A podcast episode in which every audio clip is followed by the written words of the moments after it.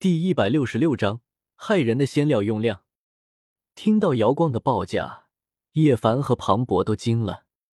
瑶光圣地真的能拿得出这么多东西吗？叶凡很震惊，拿得出来的。我的猜测果然没错。周彤传音道：“而且这么多仙料，恐怕还真是那扎根在瑶光的一脉才能拿出来的东西。”什么猜测？庞博问道。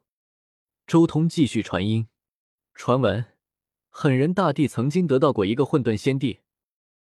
混沌仙帝，那是什么？”庞博和叶凡不解，这是他们两个都没有听过的东西。那是存在于混沌中的东西，世界的雏形。周通解释道：“任何世界都要经历诞生、成长、终结这三个步骤。混沌仙帝便是开天辟地时代留下的一块隐秘的地方，这里记录了开天辟地的奥秘，蕴含着天下间最珍贵的奇珍。狠人大帝的东西和瑶光有什么关系？”叶凡问道。“是啊。”他们就算得到了狠人大帝的经，总不可能将这样的宝地也占据吧？庞博也有些不解。要我说，狠人大帝连自己的身体都练成了地兵，你那传闻多半是假的吧？周通道：“庞博，你也看到了叶凡的顶在狠人大帝棺材面前的表现，你真以为狠人大帝缺贤才吗？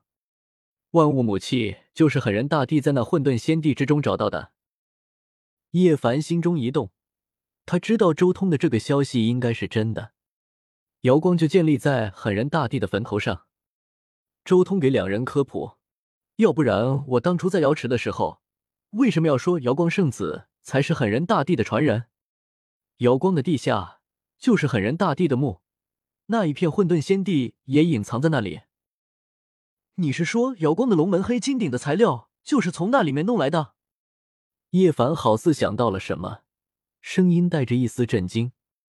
周通道：“按照我目前所猜测的，那混沌仙地之中，除了最核心区域的玄黄之气外，稍微边缘一点的地方，至少拥有三方仙料。三方？怎么可能这么多？”庞博也惊了，第一次听说仙料是用方来形容的，一方就是一立方米的体积。以仙金的密度，一方仙料就是两千万斤之重，三方仙料就是六千万斤重。周通心中也有些感叹，相比较那些大地全宇宙寻幽探秘搜刮材料，自己的运道还是差了许多。自己的霸中也才一百五十多万斤，还不到一百六十万斤，按体积来算，也就七十五方。也正因如此。所以周通才想方设法的到处弄仙料。要知道，瑶光的那个龙纹黑金鼎可是足足用了半方的仙料，也就是一千万斤的龙纹黑金炼制的。材料不够的话，一旦和同级的这种鼎发生碰撞，绝对撞不过。这还仅仅只是瑶光的龙纹黑金鼎，如果是荒天地的法则池，那使用的仙料更是难以想象。原著中的描述都是小山大小的仙金。一块块地投入进去，天知道那一座小山大小的仙金是几百万方、几千万方。一块块小山大小的仙金投入进去，按照周通的猜测，荒天地的法则持用了几亿方的仙金，足足有好几万亿吨之多。这种数量实在难以想象，更别说荒天帝在给自己炼制法则池之前。还给自己部下炼制了好几件威能可怕的仙王器，天知道荒天帝的身家到底有多可怕。你看拍卖结果就知道了。瑶光的仙料之多，肯定要超出你们的预料。周通懒得和他们多说什么。此刻，瑶光圣地和姬家都好似拼出了真火了。六块世界石，姬家怒了。五万斤黄血赤金。十万斤永恒蓝金，再加二十万斤神痕紫金。瑶光怒火中烧，几乎豁出去了。瑶光，你们赢了。三十五万斤仙金，你们瑶光的底蕴还真是出乎意料。恐怕狠人大帝的传人真的在你们瑶光。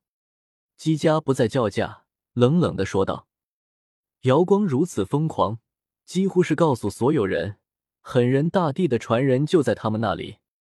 姬家不可造谣。瑶光警告：对瑶光而言，只要没有切实的证据，那一切都是疑似。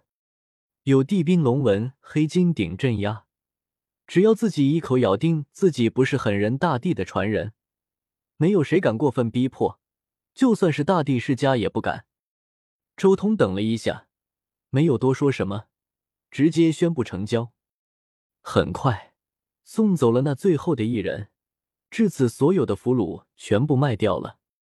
感谢大家的支持，在这一次拍卖圆满结束之前。我还有最后一句话要说。周通在所有人面前最后说了一声，果断出手，将玄玉台毁灭。轰隆！他这个玄玉台一毁灭，顿时好似连锁反应一般，其他各大圣地之中的玄玉台也在瞬间爆炸了。这一下，各大圣地都惊了，因为他们连最后推演周通的线索都没有了。自毁了，竟然自毁了！九黎皇朝的皇主脸色难看，你不是还有一句话要说吗？所有吃瓜群众都惊了，这突如其来的自毁，完全令那些圣地来不及反应。他们还以为周通还有什么话要说，结果直接上来就是一个自毁。老祖，算到了他的位置吗？大夏皇朝那边，一位皇主对着老者问道。那老者皱着眉头。只知道他大致在不死山附近。什么？不死山？他怎么会在那里？大夏皇主瞳孔一缩，仔细想想，只有不死山这样的地方才算正常吧？那老者轻叹道：“做了这么大的事情，也只有在禁区边缘，才有可能躲过圣地的追杀。做事还真是滴水不漏啊！”老祖，那怎么办？大夏皇主急了，如果对方真的在不死山附近，自己还真没什么办法。哼，还能怎么办？你们这群蠢货，往日呼风唤雨就以为自己是个人物了。这位老祖冷哼一声。与此同时，另一边，周通毁掉了玄玉台之后，直接使用玄玉台连续横渡了好几次虚空，最后到了一个荒芜的地方，终于放心了下来。我倒是有些高估了那些圣地，竟然这时候都没有将他们底蕴最深处的人唤醒。周通轻声说道：“什么意思？你是说那些圣地没有全力以赴？”庞博问道。周通点了点头：“我知道怎么回事了。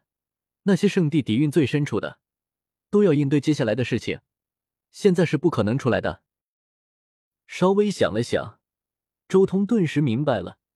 那些圣地里面寿元不多的成圣的修士，最后肯定要留在成仙路开启的时候护送整个圣地离开北斗，绝对不可能用在这里。